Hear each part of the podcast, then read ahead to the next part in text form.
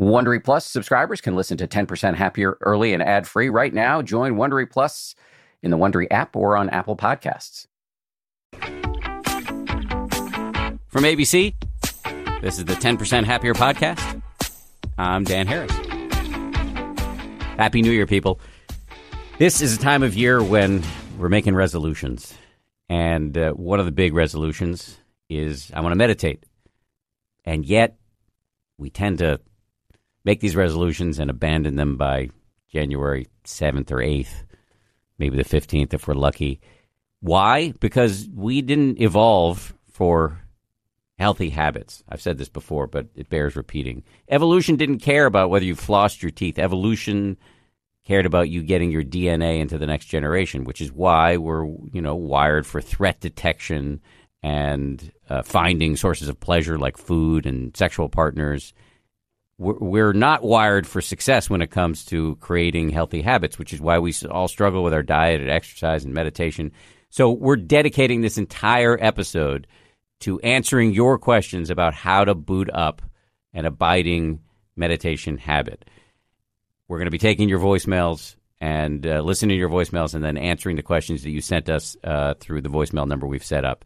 By we, I mean me and my beloved friend Jeff Warren, who is uh, an incredible meditation teacher based in Toronto.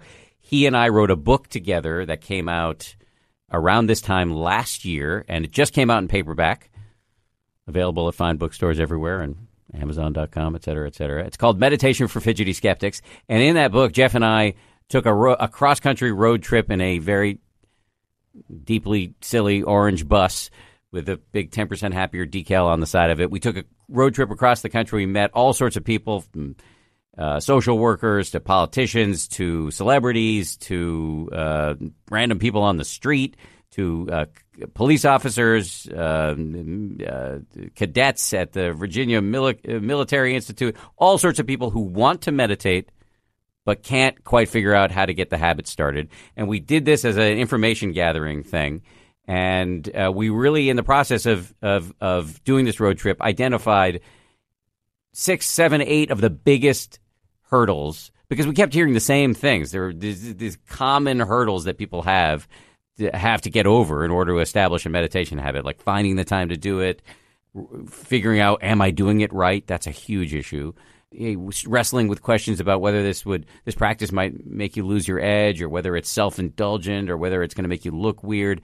Jeff and I uh, used this trip as an information gathering thing and then and wrote a book about it, really giving people useful, practical hacks for getting over the hump and establishing this habit. So I'm bringing Jeff back in order to celebrate the release of the paperback uh, uh, edition of Meditation for Fidgety Skeptics, which, as I said, is available everywhere right now. Sorry, I'm being salesy and also to celebrate New Year because this is a time of year when people are really thinking about how do I do this? What's the best time of day to do this? Where do I do it? Does it need to be pristine silence? Blah blah blah. We're going to answer all those questions in a second. But first, let me uh, sorry, and uh, also on a salesy tip, let me just tell you about something that we're doing through the Ten Percent Happier Company, uh, which is that we're creating a challenge. Uh, a three week challenge that starts on January 7th that you can sign up for free if you go to 10percenthappier.com slash challenge. You can sign up for this challenge for free. And basically, it's a 21 day challenge. You win if you meditate for 50, win, I put that in quotes, if you meditate for just 15 of those days. And every day we send you a hand selected meditation. And um, it's really fun. And I think this is a good way to boot up a practice. We've, as I've said before on the show, we've, uh, we've run a version of this challenge with our friends over at Apple and we found it to be really successful, and so we're now releasing this publicly. And and and uh, you know the the idea of meditating for just 15 out of the 21 days, well, that's based on a big learning from the trip that Jeff and I took across the country, which is this concept of daily ish.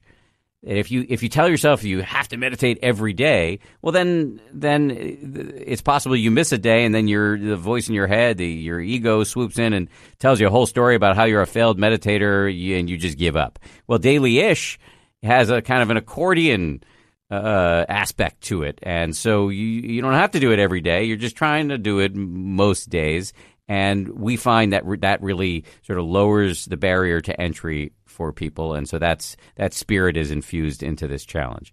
The challenge will start on January 7th. You can sign up now. It's free. But in the meantime, let's answer all of your questions. Here we go. Jeff Warren and me and your questions. Enjoy. How you doing, Jeff? Um, excellent. How you doing, buddy? Happy New Year. Happy New Year to you. We're uh, we're uh, a year out from from the mad dash to publish uh, meditation for fidgety skeptics, and and it, it truly was a mad dash. Um, have you recovered? I'm still feeling the uh, the trauma in my nervous system, Dan.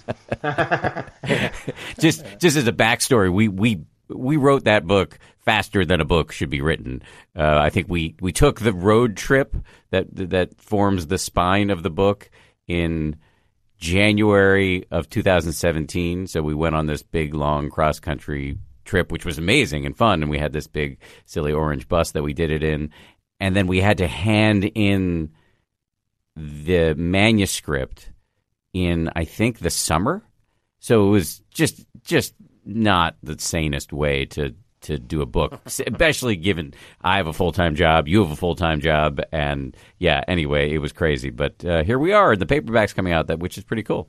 Yeah, super cool. Actually, no, as a um, the thing about that book that made me realize is from now on, I only want to do collaborations because even though it was crazy, it's like when you have that accountability and there's a and you're part of a team, it just wakes it it makes it possible to do something a lot more quickly and a lot more efficiently. So I think back to the old days when I'd spend 10 years working on a book. It was like, what was I thinking?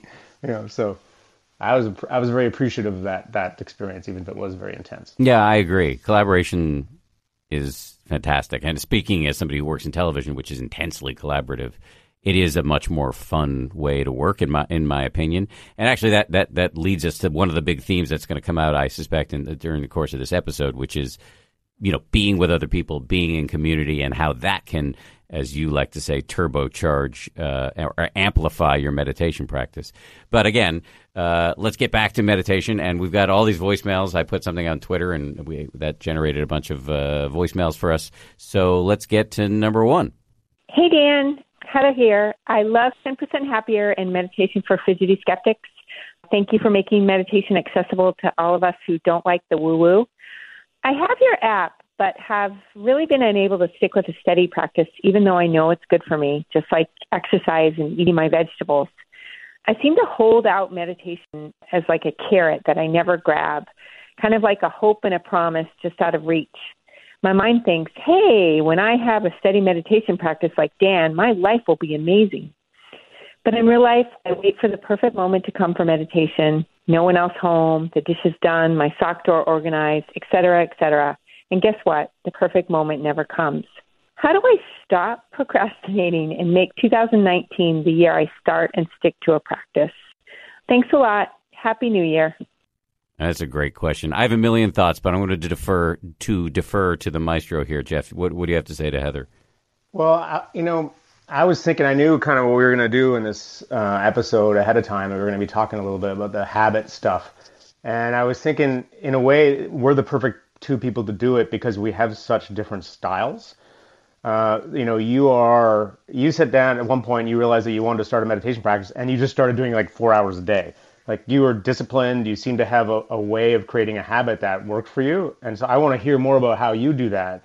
My contrasting style is very different. You know i have add i'm all over the map. My biggest challenge in life is creating a habit and staying with a habit. So i have figured out tricks for how to work with my system but i feel like one of the kind of the big takeaways for people to have in mind at the very beginning here is that different tricks are going to work for different people and you got different kinds of we each have different kinds of challenges. So i was thinking i could do a response about what's worked for me and then you could do a response about what works for you and then people can the listeners can kind of listen to like okay well which of these is going to work what combination is going to work best for me based on that I, I love sense? that. I think that's to- that's brilliant because I mean this is one of the things we talk about in the book, and because we you and I had to do a lot of learning about behavior change and how difficult that is for people. Habit formation is incredibly difficult.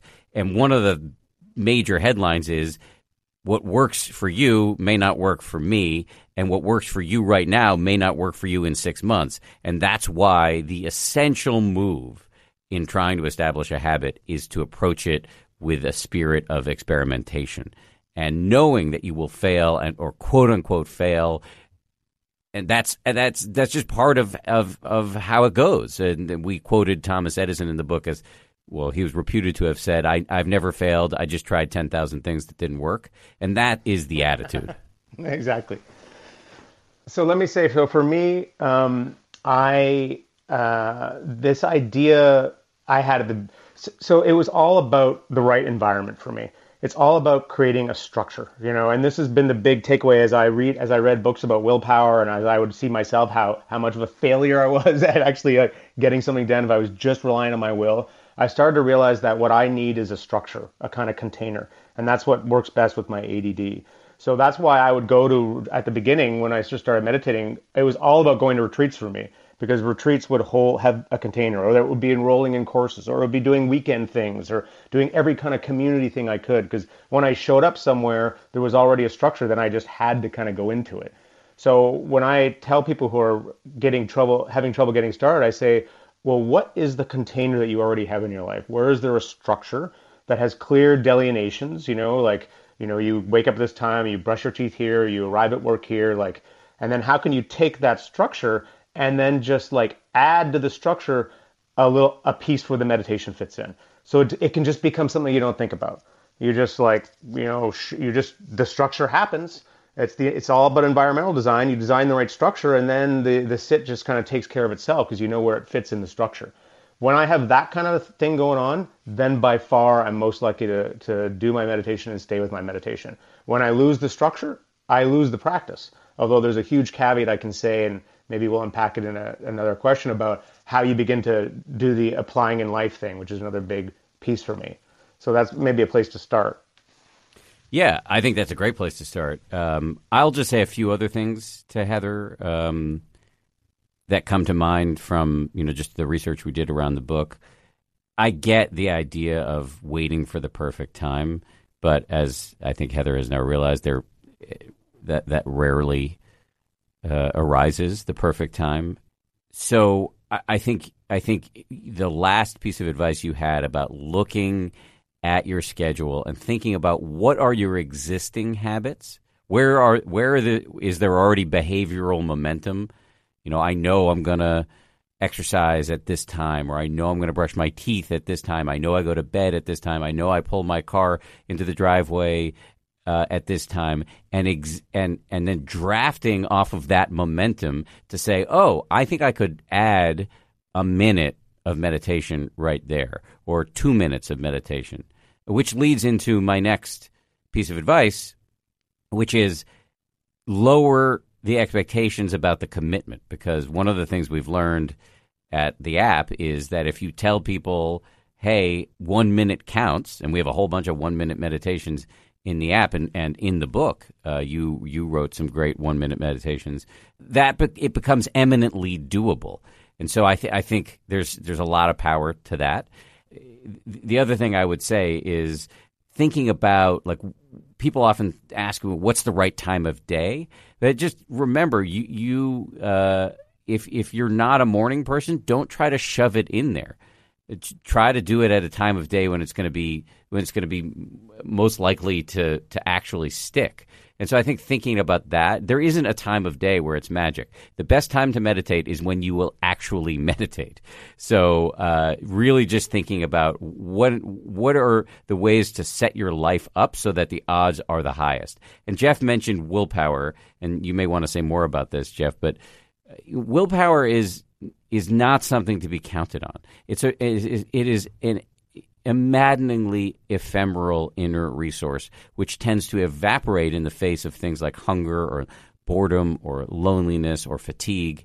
So, so the a better way to to go about this sort of demonically difficult process of setting up a habit is to instead of relying on willpower, to rely on dopamine, rely on pleasure, rely on the pleasure centers of the brain.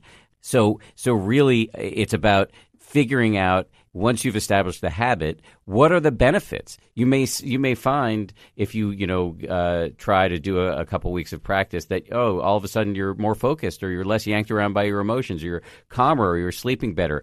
Let those benefits drag you forward rather than grit, which again tends tends to evaporate. Um, and just one last thing, uh, we we. Uh, uh a couple of last things here. Uh, another concept that we came up uh, with in the book, I think Jeff, this was when we visited Newton South High School, my alma mater, where I was a wastrel and ne'er do well in high school.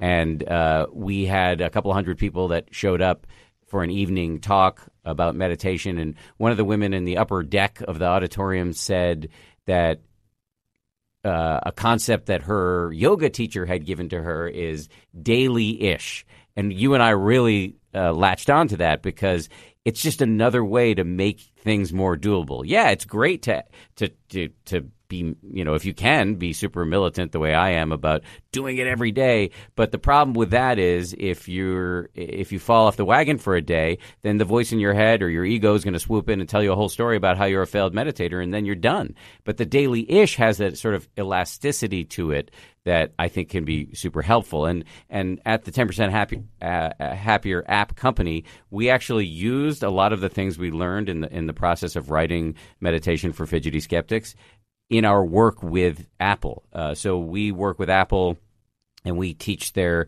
uh, we run an annual challenge for all the employees all over the world at Apple. It's a lot of people, and we uh, the two main principles that we've uh, adopted are one minute counts and daily ish. So during the month of October, we tell the people at Apple, hey. Meditate at least a minute for 25 out of 31 days.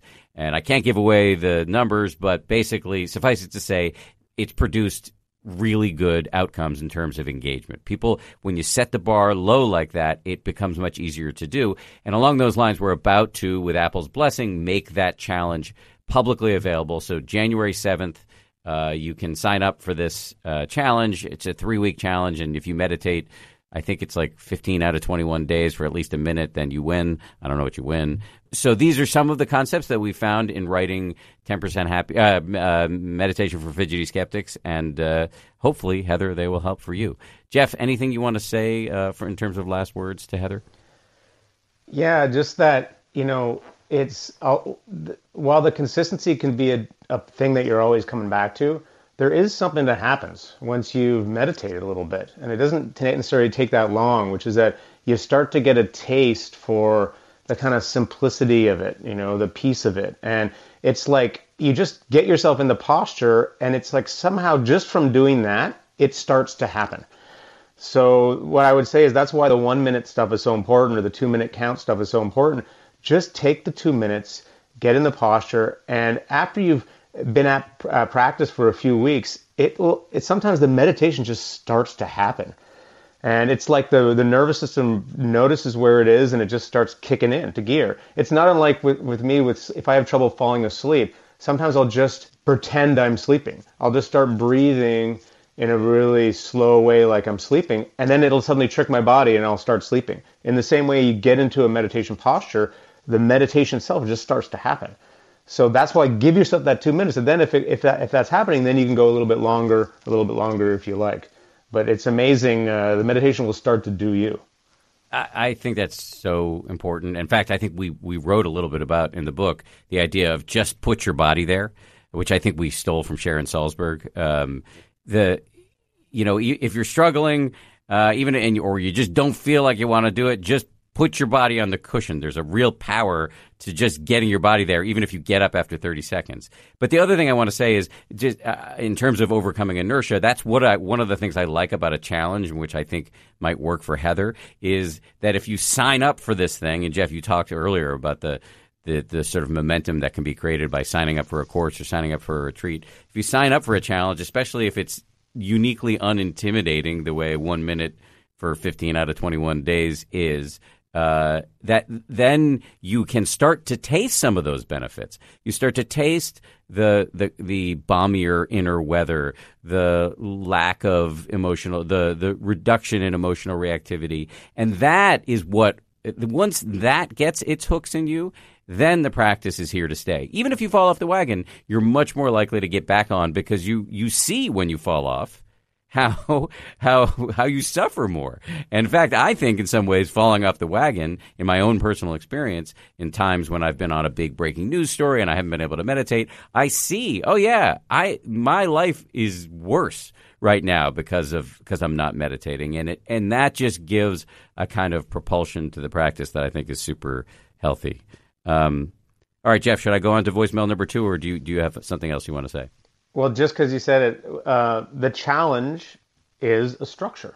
You know, that's that's the piece around environmental design. Like, uh, you know, everyone should just close their eyes and picture yourself, and then picture yourself surrounded by a grid. You know, what is your structure? Because you carry that around with you.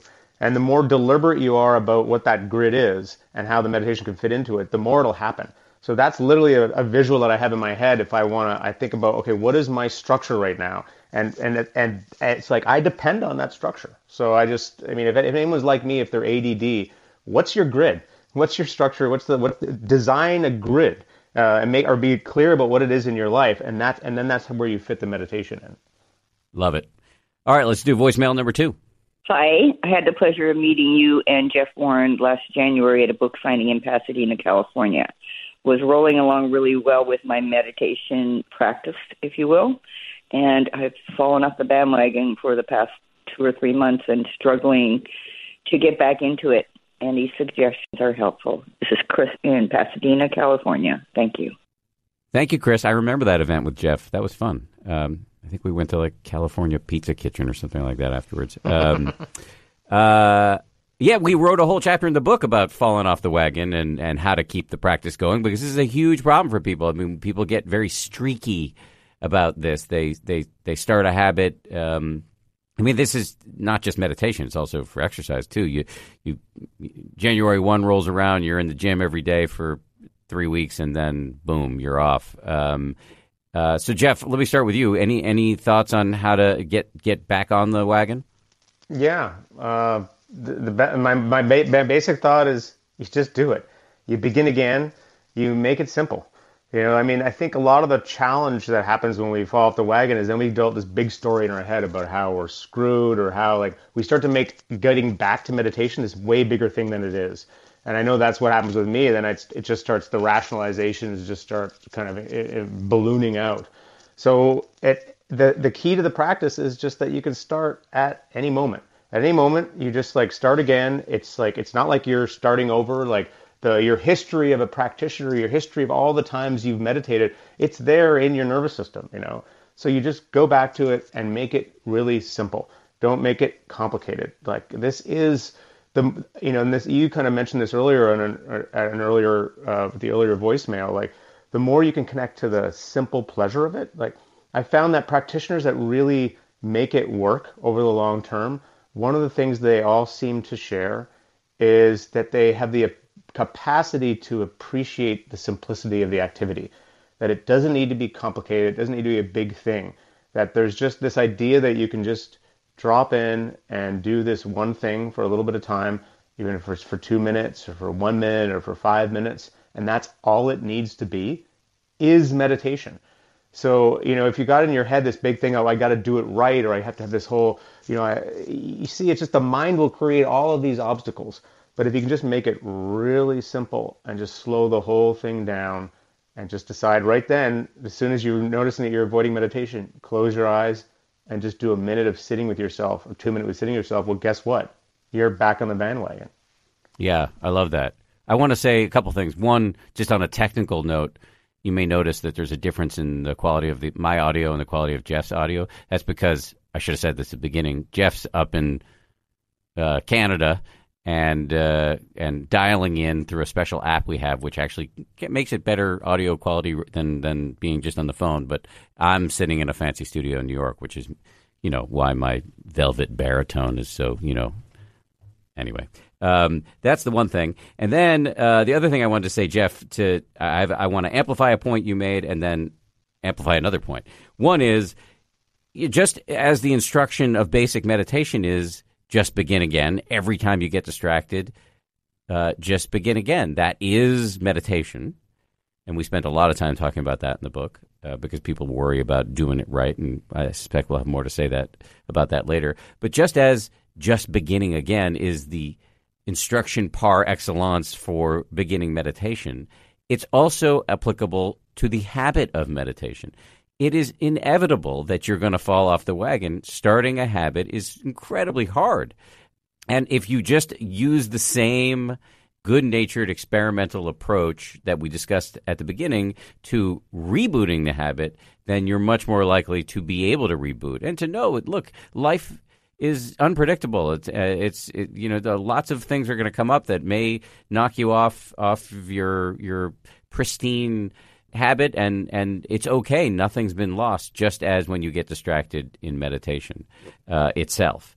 And the other thing I wanted to get at, Jeff, is you talked about the simple pleasure of of practice, but this is one of the things you really taught me in the in the course of our friendship and in writing the book, which is that I, I you talked at the beginning about how I'm pretty disciplined and I'm able to form a habit, but often there's a there is a militaristic grit your teeth, eat your vegetables uh, uh, flavor to my practice because I'm just beating myself, you know, into submission.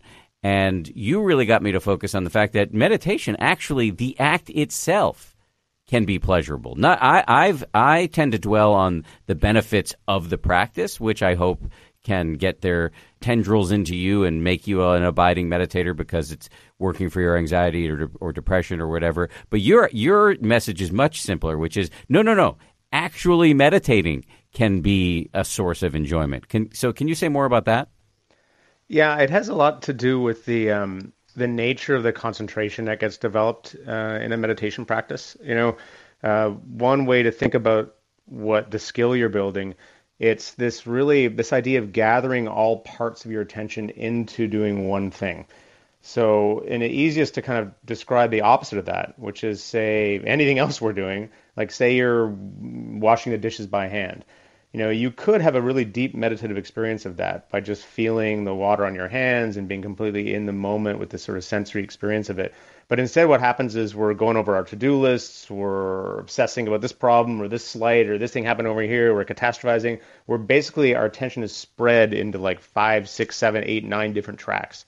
So when we when we notice that, you know, with mindfulness, and we we uh, to come into a practice, the idea is to just like decide that you're going to commit all your faculties to one thing and let the so it's like you bring everything in to say just feeling the breath or feeling the sounds or whatever it is as we start to do that, the mind, the body will naturally start to get relaxed, and then the mind starts to feel a particular flavor of pleasure that is really becomes the feedback loop for any long-term practitioner.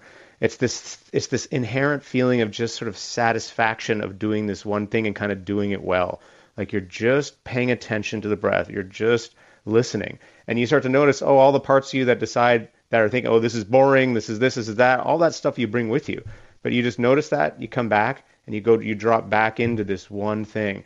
And the more you have the attitude of like, oh, this is like a break. You know, th- th- I'm so appreciative I get this moment where I don't have to be exhausted and stretched out in a million different directions. I can just do this one thing. So you create this feedback loop where the appreciation for the simplicity creates more simplicity, creates more convergence, and eventually you're kind of you're pulled together in a sort of flow state with the practice. And that's what, what I'm talking about. is you start to get that going, it doesn't have to take very long. Then you start to look forward to the practice as like a place where you're practicing the basic value of doing something simple, doing something well, appreciating the simplicity. And it rolls out into your life in all of these very healing ways. You know, I mean, there's no question about it. That's like one of the central ways the practice can can help us. So, so Jeff, this this strikes me though. I, I love everything you just said, and it's it's had a big impact on my own personal practice. But the one fear I have when I hear when I hear you say everything you just said is that people might get into this space of expecting to feel a certain way during meditation, and expectations are, of course, quite a noxious ingredient to add to the to the recipe here because if you go in desiring some specific outcome, it almost guarantees that you're not going to get it. In fact, it kind of shuts the whole system down. It also can get people thinking, "Oh, I'm a failure because uh, meditation sucks for me. Yeah, I mean that's it's all about the balance, right? So, I mean, what I that's why I say to people the most simple thing you can bring to a practice by far is just this appreciation for being, for just sitting and nothing needing to happen. So you just sit and you're in a way that you're trying to just be with yourself and then you do the best as best you can, you sort of stay with the breath, but that is the fundamental practice. And for that, anything that's going on is fine. You know, whether you're distractible at the time and you're having thoughts go off, whether you're, you know, feeling discomfort, whether there are sounds going on around you, like just the act of being able to just sit with yourself and and letting all those things be there is the basic, the absolute baseline. So in that sense, that's ma- that's managing expectations because you're not saying it needs to be in any way other than just being there with it. If it's uncomfortable, then then the maturity is to be okay with the discomfort. If it's pleasurable, then you enjoy that. But that the fundamental training is, I agree, is just being open to whatever is happening in experience. I, I, I mean, you used a phrase. We, we at, at one point in the in the at the road trip, uh, you were talking to to uh, one of the hosts of Elvis Duran in the morning show, one of the big um, morning FM uh, uh, pop uh, and talk shows in America, and you used this phrase with her. Yeah, it's about enjoying your beingness, and she gave you a look that was roughly akin to the to the look that my cats give uh, my uh, three year old son when he offers them his toys uh, total uh, lack of comprehension.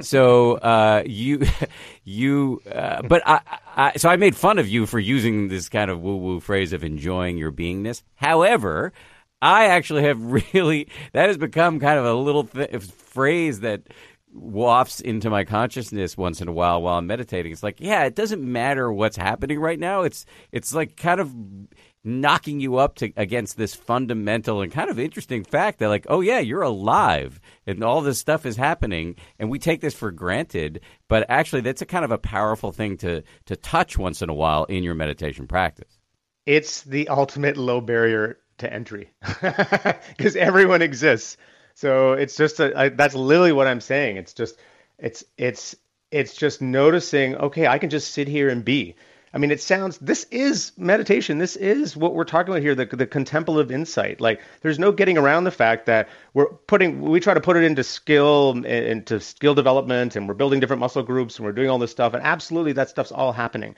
But these are fundamentally contemplative practices. And, and the contemplative endeavor across all traditions is about kind of tasting and appreciating the fact that you exist and actually beginning to be curious about that and feeling into that. And that is the absolute ground of all of this is where all this stuff emerged from. And and the, the beauty of it is that we're we're all already there. And that's why all these practices and, and techniques and, and perspectives that tell you there's nowhere to go, you're already there. That's the thing they're trying to show you. They're trying to just say, hey, look, notice. It's right here, right now. This is this moment and you're in this body and here's this time to just be with yourself and what does it feel like to just sit like that for a minute and appreciate it and of course it's hard to do of course we bring all our crazy into it but that fundamental orientation or that fundamental stance is the deep training that is happening in a practice so don't make it complicated you know just uh, recognize that that's what i keep you know i take i spend sometimes an entire retreat going over that and and and people get it right away, or it takes a little time to sink in. But it can be that simple, and then you can build all kinds of fun stuff on over top of it. But recognize that the, that simplicity is sort of the ground of what we're talking about here.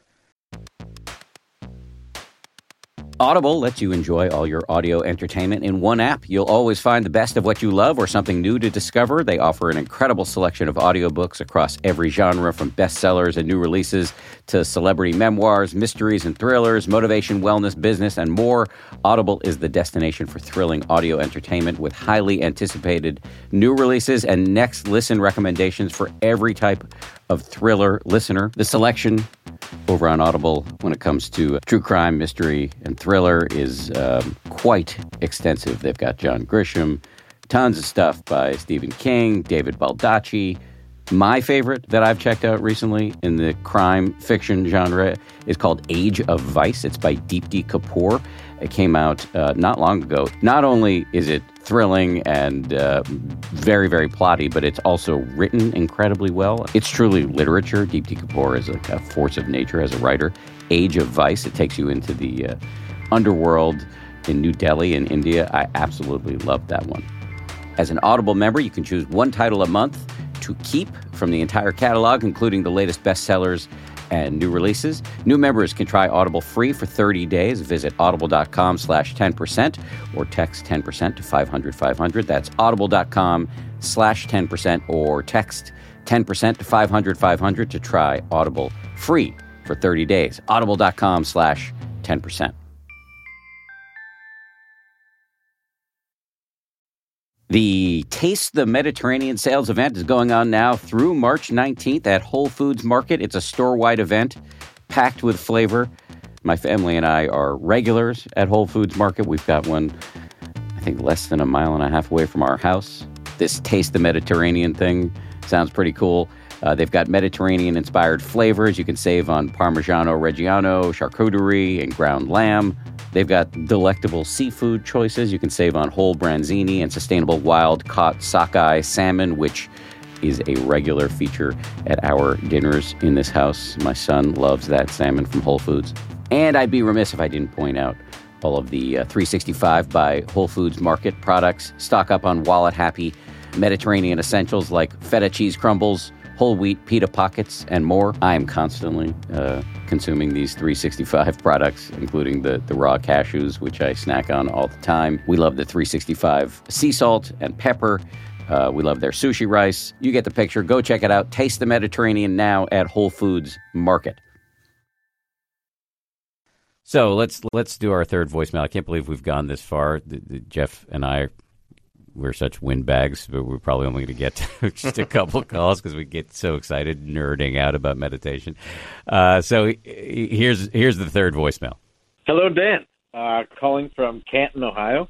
Love your podcast. Loved your book, and that kind of leads to my question. Uh, I have like sort of an obsessive personality.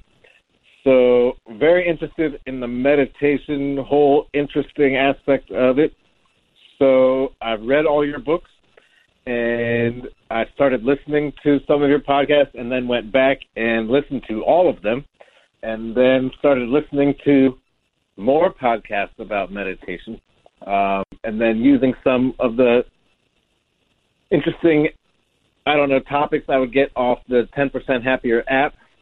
The problem is, leading to my question, I have not yet begun to meditate just sort of gathering all of the information. And I find it super interesting, and I really want to get all the benefits from it.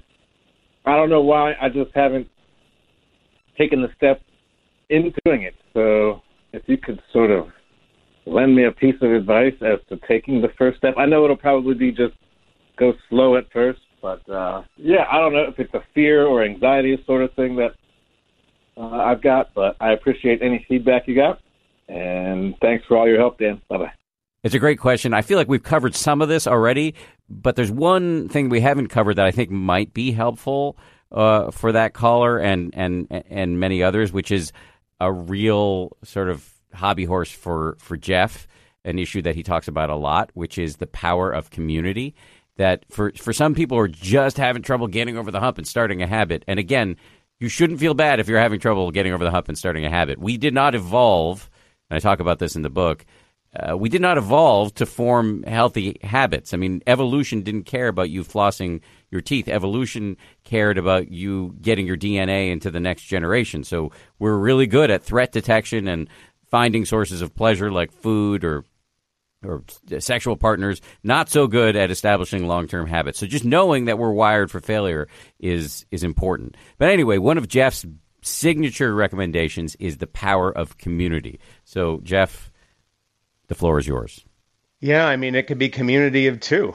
Um, it's a lot of us are fine practicing on our own. You know, it's like we can create the necessary momentum, we have the discipline, and we, we like the simplicity of that. But for a lot of us, there, and I'm basically part of this group, there's something about being with other people that creates more accountability for me. Um, so that might even mean if like I, I practice with my wife, with Sarah and I, like that helps me be more regular when I sit.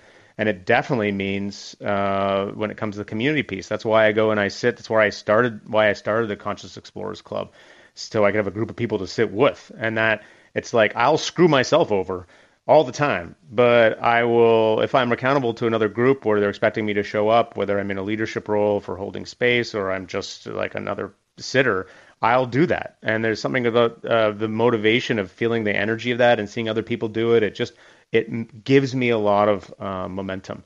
And so, so, for some people, the the right move is just to go, okay, if I'm having trouble getting this on my own, is there another person I could sit with, or even, or what would even taking it to another level. Like, what what if I decided that I want to start my own group? And I don't mean like a big giant thing. I mean like two or three of your friends, you get together, you know, you listen to a guided meditation or you practice actually guiding each other in a simple way. The as soon as you start to hold space in that bigger way, the there's something else that happens, which is the um, the the practice starts to deepen in a new way. Like because when you're getting together, trying to sit together and be real together, you kind of got to be real.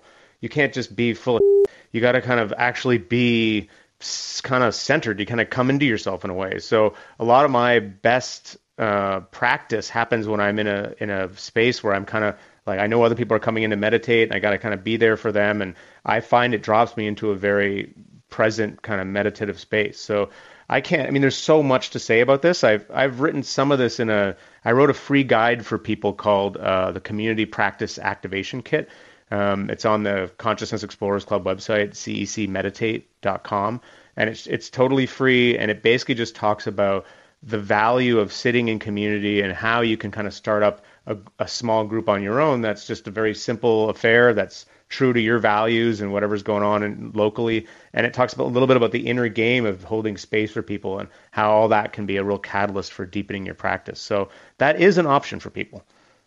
Yeah, and I recommend people check that free guide out. You also talk about it quite beautifully and at length in uh, the book, uh, Meditation for Fidgety Skeptics. And uh, just, just, just to bolster your point, I am always a little reluctant to quote the Buddha because uh, uh, people might come away with the wrong impression that I'm some that I'm super uh, uh, sectarian or something like that, but I'm going to do it anyway. There's a great exchange between the Buddha and his right hand man named Ananda, and Ananda uh, apparently is coming back from having a very invigorating discussion with some fellow meditators. And he says to the Buddha, like, that was awesome. Hanging out with, uh, um, quote unquote, spiritual friends, friends who meditate, it's like half the path. And the Buddha said, no, no, no, no. It's 100% of the path. So there's a reason why uh, Sangha or community is emphasized so strongly by these ancient master meditators, and it's because it really helps. It has an HOV lane effect. It's like you're carpooling with other people toward sanity, and it's it is extremely powerful. And I think Jeff's contributions in this area are awesome. It's oh, also yeah. Go like, ahead. I'll just, well, I'll just say it's like um, it's a a way of pooling wisdom too you know you especially if you get into a, um, a, situation where you're like you practice a bit and then you share a little bit about what's going on. Because these the you know shinzen my teacher always says subtle is significant. A lot of what's happening in a practice is very subtle and a lot of little ways in which we can get caught up or we can get uh, like we can be practicing in a way that's kind of like feels like it's kind of going in the wrong direction. It's it's these little subtle things that we're doing that we don't know that we're doing. But when we hear other people talk about their practice and what's working for them and what's not working, and all of a sudden these new things start to come into our experience. We start to notice new stuff. So you don't need to do it alone as a solitary brain. You can basically pool the wisdom as part of this collective endeavor and hear how other people are approaching it and what they're doing. And it just, I've had so many breakthroughs because I've heard how someone else, someone's asked a question or, or given a report or shared an insight about how they've done something. And it's like, oh my God, all of a sudden I can see something in my experience now that I couldn't see before. So that is, I can't say enough about how important that is. That's also why we read, you know, good books about meditation and about practice because they, they give you exactly those kinds of perspectives too. Well said. Let's do our fourth voicemail. Here we go. Hello, Dan and Jeff. This is Shannon from Encinitas, California. I have been meditating for a little over two years, and most of that time using the 10% Happier app. and I've really enjoyed it and have been pretty dedicated in my practice. I try to meditate every morning for about 15 or 20 minutes. And what I find sometimes, oftentimes, is that my brain seems to go on overdrive. And then, right about the time that the meditation is over, my brain seems to let go a little bit and get into the groove of the meditation. And I found that when I used to run as well, my brain would go crazy and I'd start thinking about everything. And then after a while, it would release and I would just get into the groove. And I'm wondering if you have any recommendations other than meditate longer, which I'm having a hard time doing due to my schedule, um, that might help set the calm in earlier versus trying to fight with it for 15 minutes and then right when things are getting good, have it be over. Thanks for everything you do. I enjoy the app and all your interviews. And Jeff, you're a wonderful teacher. Thank you. I was with her right up until the point where she said nice things about you, and then she lost me. um, so, uh, but man, uh, you, you're you're the teacher, so I'm going to let you answer that one. Well, first off, I can hugely relate to this because I've got like a red hot turbine brain that's always spinning out. And I'm the exact same way. When I sit down, if if I just sit cold into a sit when I got a lot of rumination happening, then it's just it takes a long time for that to kind of wind down. And I'm sitting there trying to do all these like ninja mindfulness tricks and moves and breath things, and sometimes it just plays out at its own pace. So what I've learned to do is um, I would call it um, a kind of appreciating the transition move where instead of just going from zero, because it's any wonder, you sit down, you go, you're going at full speed, and then you sit down to sit, and you wonder why it hasn't just completely stopped. Because obviously the train's going to keep moving. So what I'll try to do is I try to take some time to just get into the groove, like in terms of a transition. So I might, if I know I'm going to meditate, I'll sit down, I'll like light the candle, you know, I'll like uh, kind of take my meditation cushion and kind of deliberately give it a few whacks or whatever, like I'm basically trying to get into a kind of ritual space or like what they would almost more of like a, an attitude of like uh, doing something deliberately.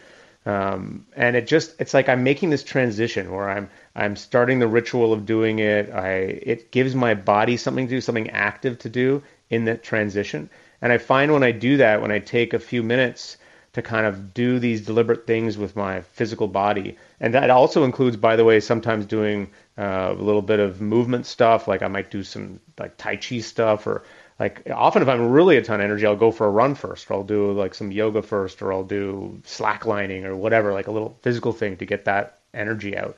Uh, but it's all the same point, which is like start to do something physical that gets you in to the the ritual of moving towards meditation, you know. And and I think traditionally within a, a contemplative context, that's where people would, you know, kind of set their intention for what they're doing. That's where they would like take out their little freaking Buddha statue, or maybe it's like a little Steve Jobs statue, get the shoe polish out, give it a little polish, that little bald head, you know, whatever like you got to do to kind of get into the accoutrements of it. And uh, but it's all about taking care to move into this different space. And then when you're sitting down, a lot of that energy has already dissipated. That's one thing that works for me. Yeah, I mean, I have found that stretching beforehand, yoga stretching or any kind of stretching, really helps. Also, and Jeff, you talk about this a lot in the book of just starting with a couple deep breaths. It just sends a message to the parasympathetic nervous system, like, all right, it's meditation time. And the other thing is just to know, and we talk we talk about this in the book as well, that that the the quote unquote bad sits, the the tough meditation, that actually in some ways is like a tough workout in that it, it actually makes you stronger because what are we trying to do here? We're trying to train ourselves to deal with life's vexations and vicissitudes more sanely, smoothly, calmly, so that when we're ambushed by anger or restlessness off the cushion in our, you know, regular life, we're not so yanked around by it. So the the that that turbulent period of sitting actually can be a period of real growth, and the wanting of the calm can be a barrier to the calm itself. So I would just say that I absolutely think see the wisdom in everything Jeff said. I would just add on top of it that that the danger of expectations creeps in again here. And the point of sitting is not to feel a certain way, it's to feel whatever you feel clearly so that your emotions and neurotic impulses and random thoughts aren't yanking you around all the time. Absolutely, and and that it comes back to that point I made earlier, which is just um, it's just to sit down and just appreciate that you're sitting down, and then when I have my mind really churning up, I just kind of look at it with this bemusement, like so I'm still getting the basic acceptance of my experience, and I'm just and the thoughts are still there, but now I'm just it's like I I just watch it. It's like oh yeah, there it is. There it's just, it's hilarious. It's neurotic. It's insane, and it just plays out, and I just listen to it with a sort of bemusement, and eventually it kind of will slow down too. So it's in other words, just what Dan said. You're still developing these skills, even if it feels uncomfortable or if the mind is still going. And that basic skill is the skill of equanimity, the skill of just like letting yourself have this experience as it is. Yeah, you know, and, and, this is another thing that you, I really learned from you in the writing of the book that there's equanimity, which is just being cool with whatever's happening. And there's also friendliness. You you can train up an inner attitude of friendliness toward whatever you're experiencing, whatever you may hate about yourself that pops up all the time in meditation. In my case, it's a kind of restlessness, wanting the next thing all the time, which I kind of hate about myself. But if you can develop an inner attitude of like, oh yeah, that's that's cool, I get it. Like that's that's give that voice in your head a name, which is what you recommended that I do when we were out on the road trip when I totally, you know, rejected it reflexively because I thought it was dopey. But now I actually do it. So whenever, uh, you know, um, the the little chipmunk in my head starts revving up, uh, just you know, give it a hearty salute, and it's like, all right, you know, welcome to the party. It's cool. Um, it's okay to feel this, and that really just changes the way you are with yourself, and not for nothing, the way you are with other people. I love that this is locked in with you, man. It makes it makes me so happy. It's true. I actually listen to what you're saying, even though I mock you a lot. no, it's you've you've really changed my life in many many important ways. Um, so let's do voicemail number five. Hey Dan, uh, my name is Sam, and uh, I'm a fellow broadcaster, a sports broadcaster. So it's always been uh, really cool to me that you are such an advocate for meditation and uh, such a good representative of it, and, and teach it uh, so well to, to people like myself and, and get us into it. Uh, my question is basically, you know, I've been meditating for about a year on and off. Uh, habit is sometimes really good for a few weeks, and then sometimes uh, I fall off the wagon, as as I'm sure a lot of people do. Uh, but then tend to get back on and really enjoy it when I do. I often say to people that the best thing about meditation is that feeling that focus, that sensation that you have right when you come out of it. And if I could spread that around to the rest of my day, that would be amazing, having that kind of feeling, focus, and mentality. So, my question is how do you go about spreading that feeling throughout the rest of your day when maybe you're just doing things, you get distracted, you don't have time to sit and actually meditate? You know, how do you really bring yourself back to center throughout the course of a day. Um, and that uh, really seems to be the, the key aspect to me that I want to achieve. Thanks so much. Look forward to hearing your answer. Jeff, over to you on that. Yeah, so this is a humongously important question, and in a way, it points to how the practice begins to spread out. Um, my teacher Shinzen has this line. He says, uh, "Hold the direction." And what he means is when you uh, come out of a retreat, when you come out of a sit, there is often that centered, sane quality. And that your job as a meditator, yeah, it's to do the meditation, but mostly it's to recognize when that is present and how to begin to find it in every situation. So he's you're asking the right question. It comes with time. And what I would say is to continually, in every moment, look where is that direction? Is it actually there? So you're busy doing something, you realize, oh yeah, uh, I'm a meditator. I meditate. What is this quality that emerges sometimes when I when I'm practicing? Actually, it's here. This is the this is the thing that is mind blowing in a practice. Like there's it's both true that you're building up these qualities and then there's suddenly it starts to appear in your appearance in your experience. But it's also true that that quality is subtly there all the time. And it's just about learning how to recognize it. So what he's asking for is actually a practice. It's a practice of how to make a moment in the moment reorientation to your experience and notice that there is something simple or peaceful that is present.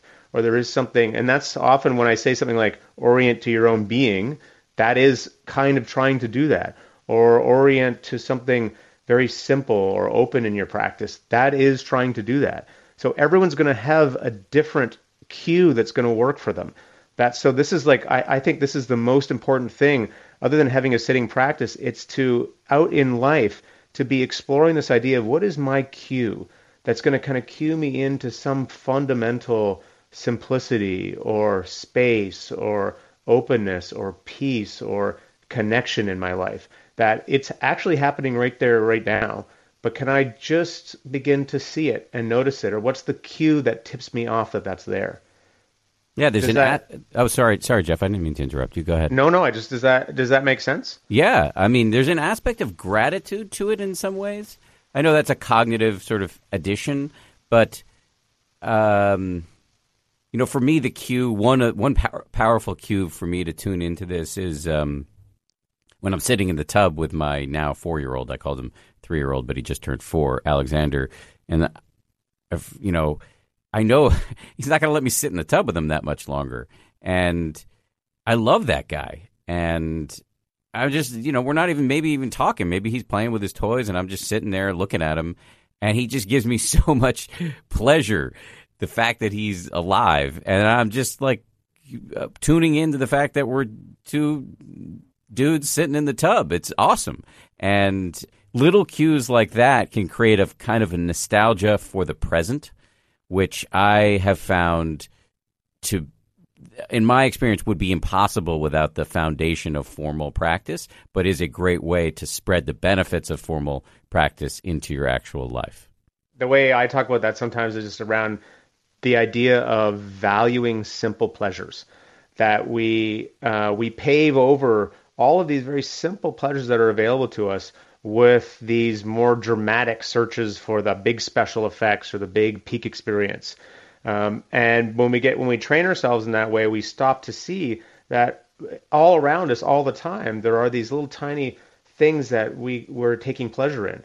So it's about slowing that down, slowing down the whole the catastrophization of the brain's negativity bias, and just start to actually look around and say every time that you notice, say the light in the trees, and you're just like, oh yeah, like take a second to stop and just notice that you you already appreciate that. Can you appreciate it a little bit more?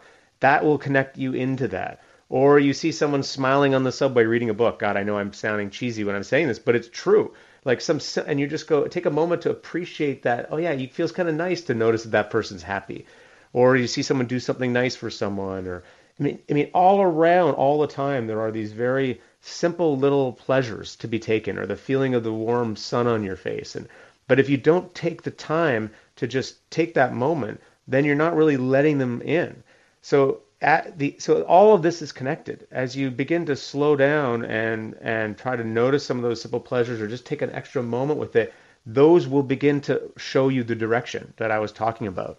I mean, I wish there was a way to make it even more clear, you know, because it's so it is so elemental. It's almost it's people overlook it, but those are the kinds of things that the practice it both that both generate more of a practice and deepen the practice, and they're the kind of things the practice leads towards. It's both. I thought that was super clear, and again, well said. As much as I, you know, hate saying nice things about you, um, uh, yeah, really appreciate that, Jeff. Thank you, and it was a great question from the caller. So let's do, let's get in, let's see if we can squeeze in a few more calls here.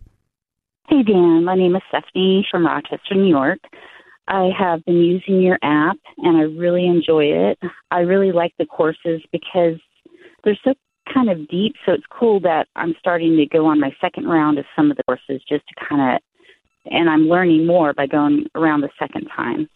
My question is that I do find meditation to be so beneficial for my anxiety, but sometimes I find myself there's something about me that wants to go back on autopilot and doesn't want to do mindfulness practice anymore because even though it's so beneficial, I find it a little challenging at the same time. So I'm just wondering have you ever encountered a time in your meditation practice life that you avoided, um, you kind of didn't want to meditate? And why do you think that happens?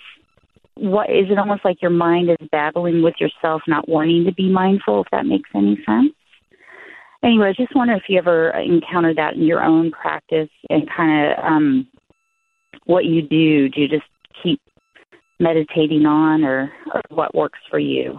Anyway, thanks for all you do and have a great day. Thank you. Bye bye. Thank you. That's a great question. There are things I could and maybe will say, but I strongly suspect that Jeff is going to have the more valuable answer to this. So, Jeff, why don't you go first? Unlikely.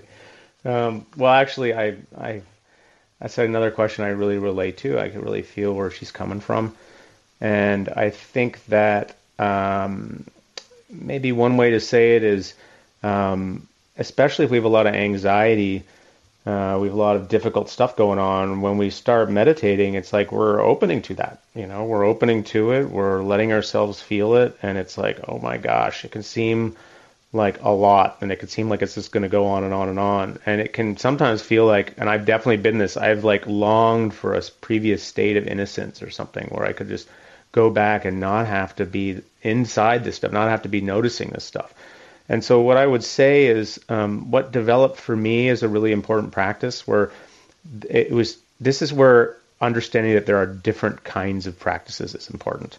So we're teaching meditation here but there are different meditations. And there is a time to meditate where you're it's about being really mindful of uncomfortable stuff and noticing what's happening. And um, and if you're doing that then you definitely want to be sort of pacing yourself um, you know going into the stuff a little bit and then moving back into more of a home base sensation that's more naturally easy and you may also want other support when you're working through the, that kind of material but there are other times when you really want to just uh, you want to be giving yourself a kind of gift of something that's simple, something that's enjoyable.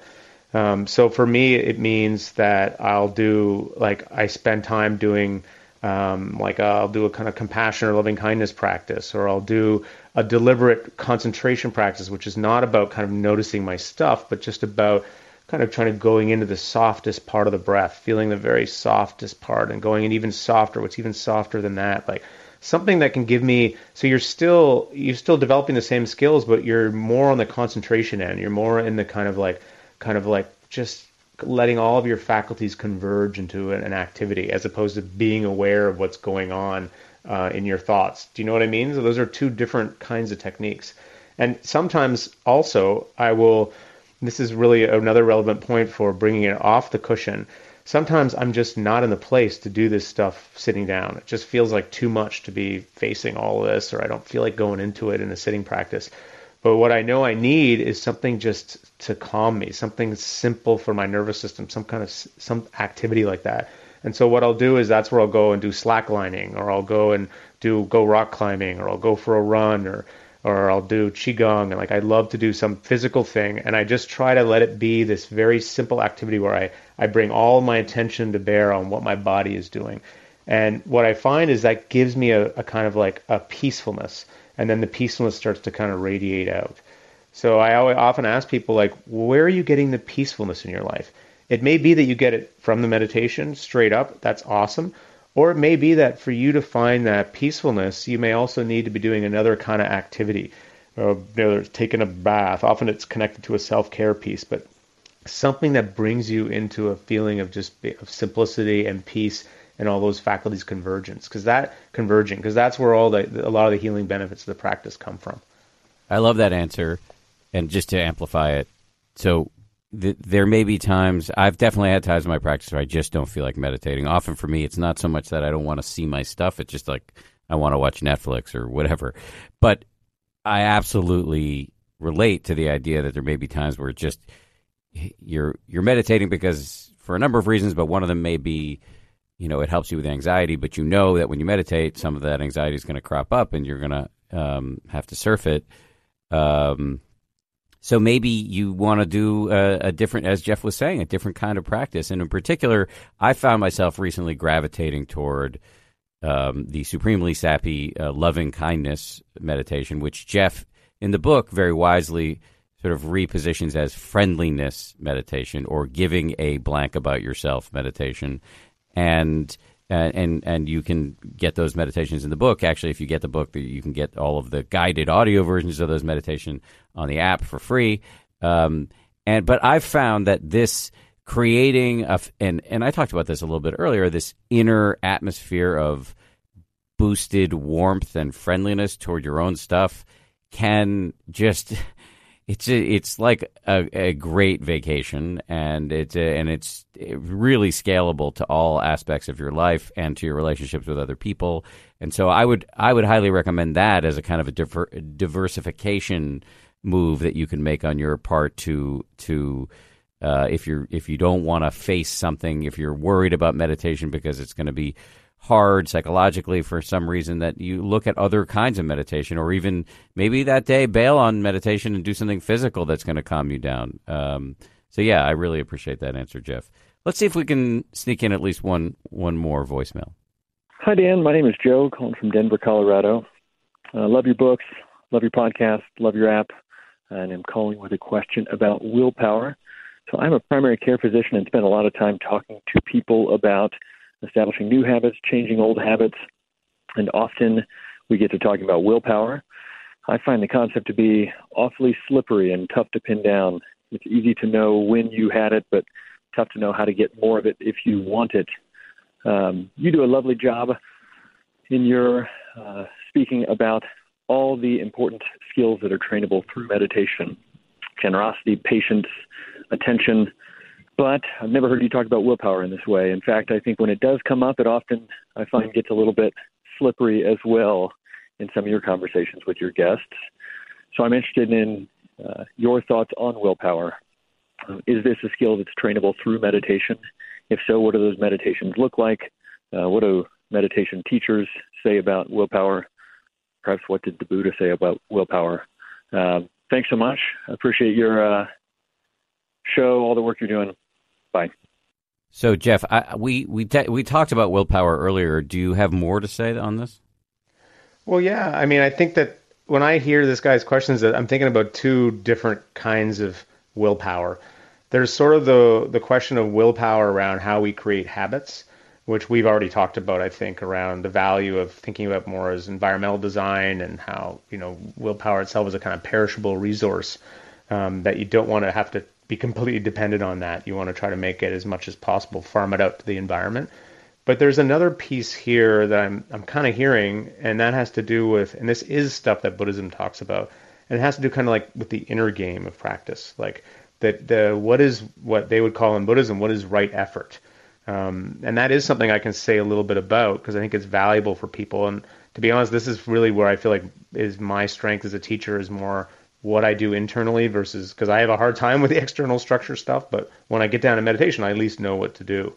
And what I try to do is I try to find what the right effort for me in the moment is. And it's rarely a strivey, willful, uh, driving kind of effort. In fact, that is most of the time that just creates, in fact, I would say all the time, that creates just more feedback and, and, and tension inside the body and makes it harder to meditate it has to do with this kind of smooth, balanced, um, kind of careful effort. Um, and I actually had a thought that I could do a little guided meditation around this. Like I could, um, we could take five minutes and I can do a guided meditation that's really about effort that shows the two contrasts of bearing down too hard and then being on one hand and then being kind of a little too lazy on the other and then trying to find the right kind of sweet spot for you. Should I do that? I think it's a great idea, Jeff. Let's. It's a good way to close this thing out. Let's uh, assume the position and do a little meditation. Unless you're driving, people don't do it if you're driving. Yeah, if you're driving, make the meditation be the sounds and sights of the road. So yeah, we'll do a little practice that kind of shows the contrast between kind of trying to help you figure out what right effort is.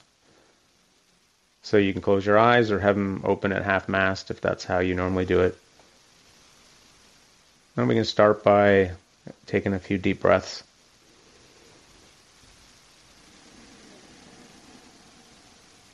As you breathe out, softening and relaxing a little bit.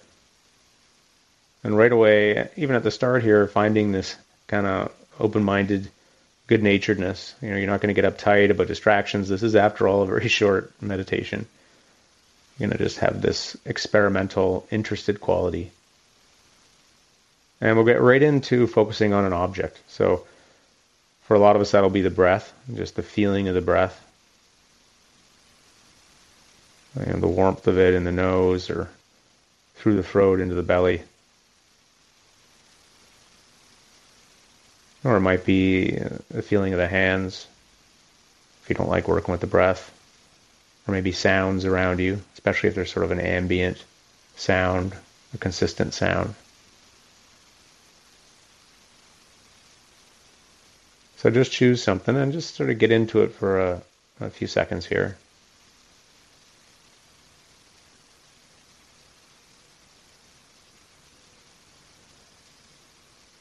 So we'll do a bit of a contrast. Let's start here. I want you to really be vigilant with this object that you're paying attention to, whatever it is. So you're really trying to stay on it. You're bringing this deliberate, uh, vigilant quality. You're kind of, it's like you're a ninja or like a Jedi Knight, trying to hold your mind to it. So your mind wanders, you bring it right back and really seeing, okay, make it a game. How fully on it can you be? How totally with it and on it can you be?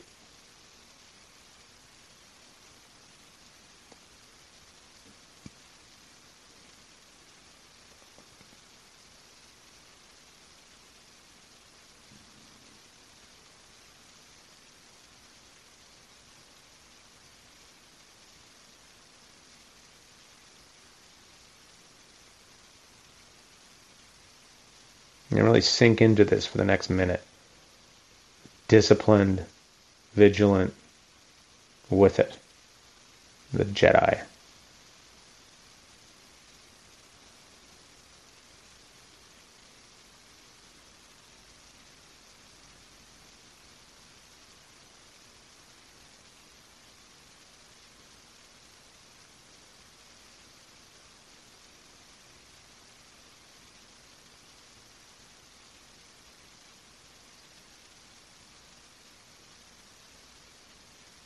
Okay, good. Now, normally you'd want more time to get more of a contrast here, but you know, this is a podcast. We can only go so long. So let's do the opposite now. So you're still staying with your breath, but this time try to have a little bit of a more relaxed, easygoing, kind of a lazy attitude almost. So you're not a Jedi anymore. You're just more like, or maybe you're like a really old Jedi. You're super chilled out. You're kind of paying attention to the breath or sounds, almost like you're you know, casting a line in a fishing hole somewhere. Not in a rush, not in a hurry. You're with it, but your effort is much more relaxed. And just explore this for for a bit and see what, if there's a contrast that you notice between those these two positions.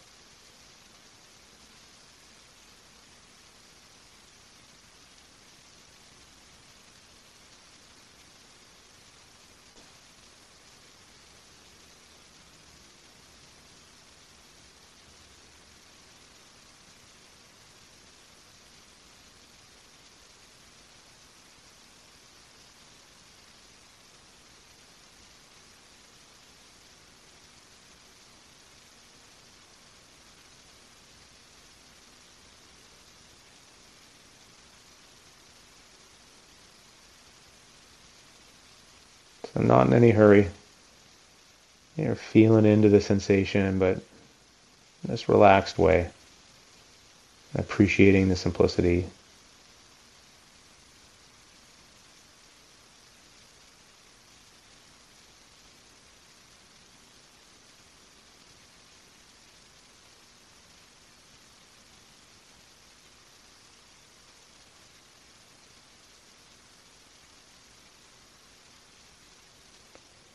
Okay, good. So the question is, where do you need to be?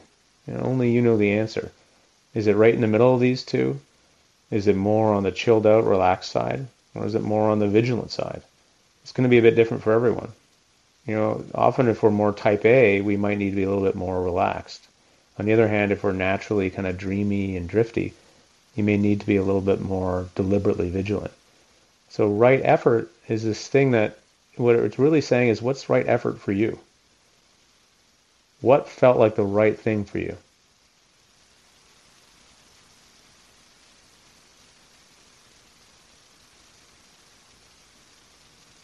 We'll just do one more minute here. And just locate yourself from either on one extreme or the other, or maybe somewhere in the middle. Really sinking into the sensation. And yet easygoing too, letting all the sounds and distractions be there, not not uptight about it.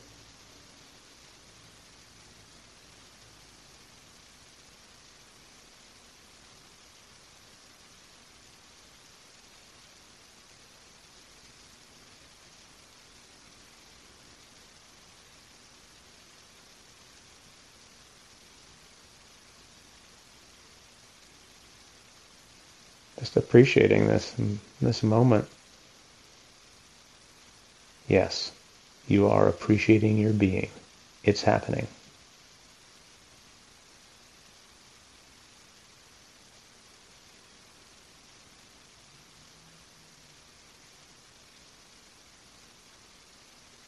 All right, that's good. And when you're ready, a couple more breaths. Nice long exhale. You can open your eyes. That was our mini meditation. A great way to wrap this up. Um, and before we go, Jeff, anything coming up in 2019 that uh, people should know about?